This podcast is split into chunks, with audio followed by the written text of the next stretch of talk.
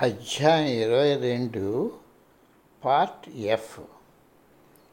ఈ మాటలు జ్ఞాపకం రావడం వరకే నాకు జ్ఞాపకం ఉంది. కొంతసేపు అయిన తర్వాత నేను గాఢ నిద్రలో నుండి లేచినట్టు గ్రహించాను. స్పష్టంగా నేను ఈ ఘోర ఋషులు తమ తమ కార్యాలతో గడుపుతుంటే నేను నిద్రలోనికి దిగజారాను.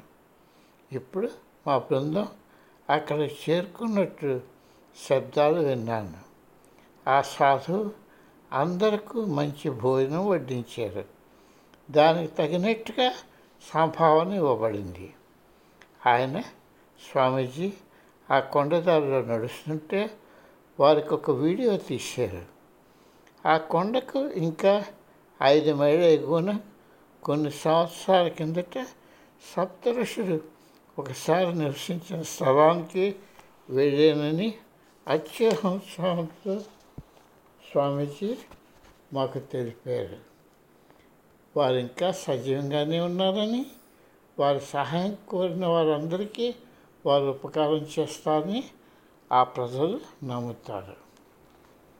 మేము ఈ పర్వత ప్రాంతంలో ప్రయాణిస్తుంటే స్వామీజీ నయనాలు ఆనందంతో ప్రచురిది ఆయన అక్కడ ఉండటం దాన్ని తన శిష్యులతో పంచుకోవడంలో వచ్చిన ఆనందం ముఖంలో ప్రస్ఫుటంగా గోచరమవుతున్నది. మా బృందానికి వీడ్కోలు పలికి మా కారులో తిరిగెక్కాక మా గురువు గారు మఠంలో తన గుహలో గడిపిన సంవత్సరాలు జ్ఞాపకం చేసుకోవడం మొదలుపెట్టాడు జస్టిన్ నీకు తెలిసిన ఒకసారి నేను కొద్ది కాలం వైవాహిక జీవితం గడిపి ఇద్దరు పిల్లలను కన్నాను. అది నా జీవితంలో అతి కష్టకాలం. నేను నా శాంతిని ఈ పర్వతాల అహంకాతాన్ని కోల్పోయాను. నేను నా విధకృత కార్యం జరిపానని తెలిసిన నా జీవితం పరిత్యాగపరానికి తిరిగి రావాలి. నా గురువుగారు మఠానికి నన్ను సాధారణంగా తిరిగి ఆహ్వానించారు.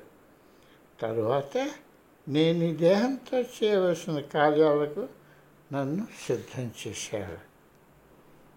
వెంటనే నా మనస్సు గౌతముని కథపైకి పోయింది. ఆయనకు కూడా పరిత్యాగానికి జ్ఞానోదయానికి ఇటువంటి ఆపుకోలేని పిలుపు వచ్చింది. ఆ రాకుమారుడు తన భార్య పసిబాలుడు ఎనలేని ధనరాశుడు రాజప్రసాదాన్ని అర్ధరాత్రి వదిలివేసి తన ఆధ్యాత్మిక అన్వేషణకు అడవులకు వెళ్ళిపోయాడు. ఆయన కూడా సఫలీకృతుడయ్యారు. ప్రపంచమంతా ఆయన్ను ఇప్పుడు బుద్ధుడిగా ఎరుగుదురు. మహాపురుషుల జీవితాలు మనలాంటివి కావు. అవి అని నేను ఆలోచించాను. వారికి పరమైన దాన్ని అన్వేషించుకోవడానికి ఎంత పట్టుదలంటే వారు దారిలోనికి ఎటువంటి ఆటంకము రాదు. వారు అన్వేషించే సత్యం కోసం వారన్నిటినీ వదులుకోవడానికి సిద్ధం. మా గురువుగారు ఈ దేహం అని అనటం ఆసక్తి రేకెచ్చింది అది ఆయనది కదా? ఆయనతో గడిపిన సంవత్సరాలలో మహాయోగులాగా ఆయన ఒక దేహాన్ని వదిలి ఇంకొక దేహాన్ని తీసుకున్నట్టుగా ఎన్నోసార్లు సూక్ష్మంగా సూచించారని నేను గుర్తుకు తెచ్చుకున్నాను. సామాన్యంగా నదిలో తేల్చుకుంటూ వెళ్తున్న శవం లేకపోతే అడవిలో పాము కాటుకు చనిపోయిన దేహాన్ని కొత్త బట్టలు వేసుకున్నట్టు యోగి తీసుకుంటారు.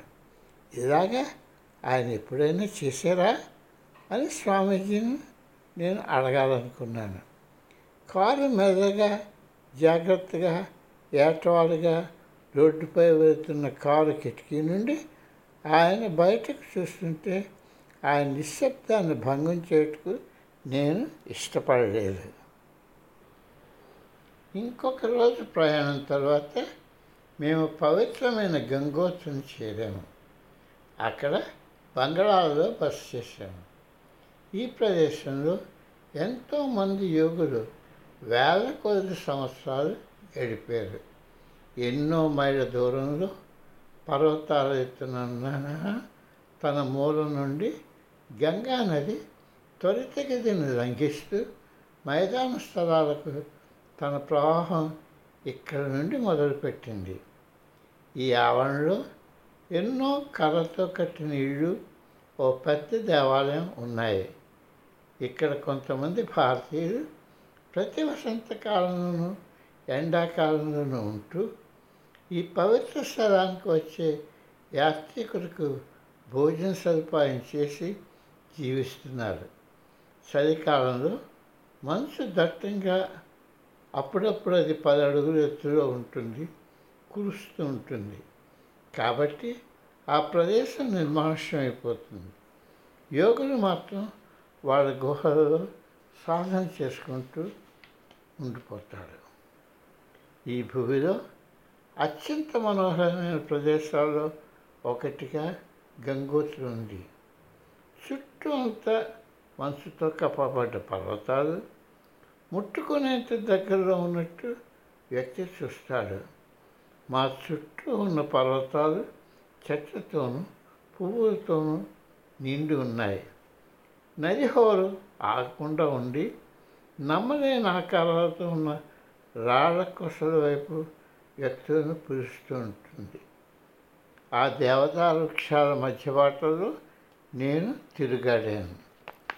నా ఊపిరితిత్తుల శక్తి ప్రయత్నించాలని పరిగెత్తడానికి ప్రయత్నించాను. కానీ పదివేల అడుగుల ఎత్తులో పరిగెత్తలేకపోయాను. ఆ కొండతో గట్టు నుండి జాగ్రత్తగా తొంగి చూసి పర్వాడు తక్కుతున్న గంగా నదిలో కంచు రంగులో ఉన్న బండరాలను గమనించి నేను ముగ్ధుడిని అయ్యాను. ఆ దృశ్యాన్ని వివిధ కోణాల్లో గమనిస్తే నదీ ప్రవాహం శతాబ్దాల తరబడి ప్రవహిస్తూ ఆ రాళ్ళపై అడవిలోని మృగాలన్నింటినీ రూపుదిద్దినట్టు అనిపించింది అలాగా నా దృష్టిని సారిస్తూ ఆ రేఖను గమనిస్తూ పోయాను ఆఖరికి నా దృష్టి వాటిని ఊహించే స్థితికి వచ్చింది. అప్పుడు దేవదార వృక్షాల వాసన నా ముక్కు పుటాల్లో అధికమయ్యి మరలా జాగ్రత్తలోనికి వచ్చాను. సంశయం లేకుండా ఉన్న ఆలోచనలు నా మనసులో బహిర్గతం అవుతూ వచ్చాయి చాలా వింతగా ఉంది. ఈ ప్రయాణంలో చాలాసేపు నన్ను తక్కిన వారి నుండి స్వామీజీ వేరు చేస్తున్నారు అని నేను ఆలోచించాను. ఆయన ప్రతిరోజు నన్ను తన కారులో రమ్మని పిలుస్తున్నారు. ఆయన తన చిన్నతనంలో జరిగిన ప్రదేశాలు చూపుతుండగా మేము సంభాషించుకుంటున్నాము.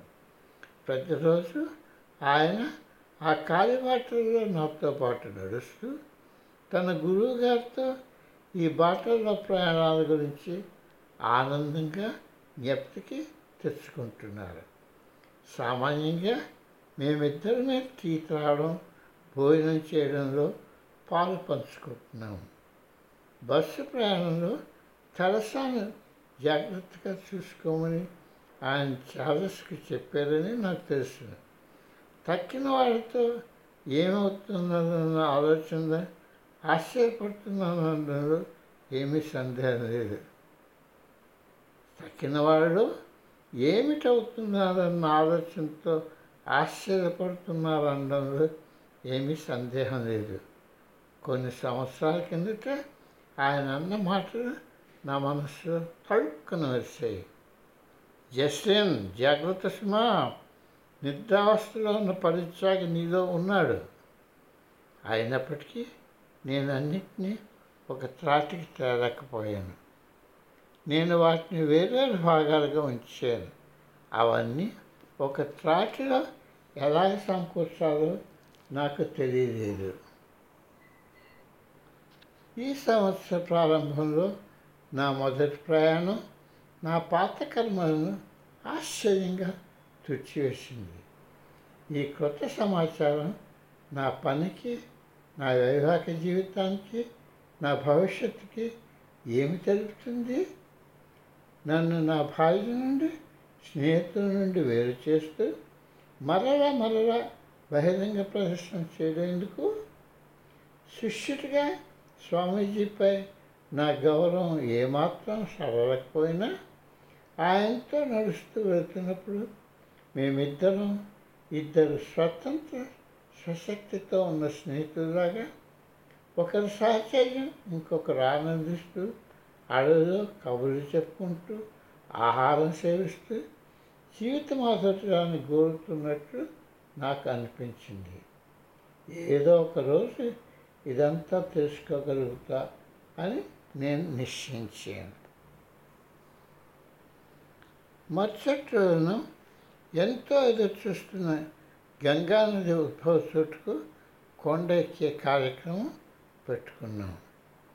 స్వామీజీ మా కొరకు గంగోత్రి క్యాంపు అంతా వేచి ఉంటాడు అందుచేత నేను తెరసా చార్లెస్ తదితరులతో కలిసి నడవడానికి వీలు పడ్డాలి మా స్లీపింగ్ బ్యాగ్స్ కెమెరాలు ఆహార పదార్థాలు అదే ఉడికించిన బంగాళదుంపలు ఉడికించిన కోడిగుడ్లు రొట్టె ముక్కలు పట్టుకొని సుదీర్ఘమైన ట్రెక్ మొదలుపెట్టాము.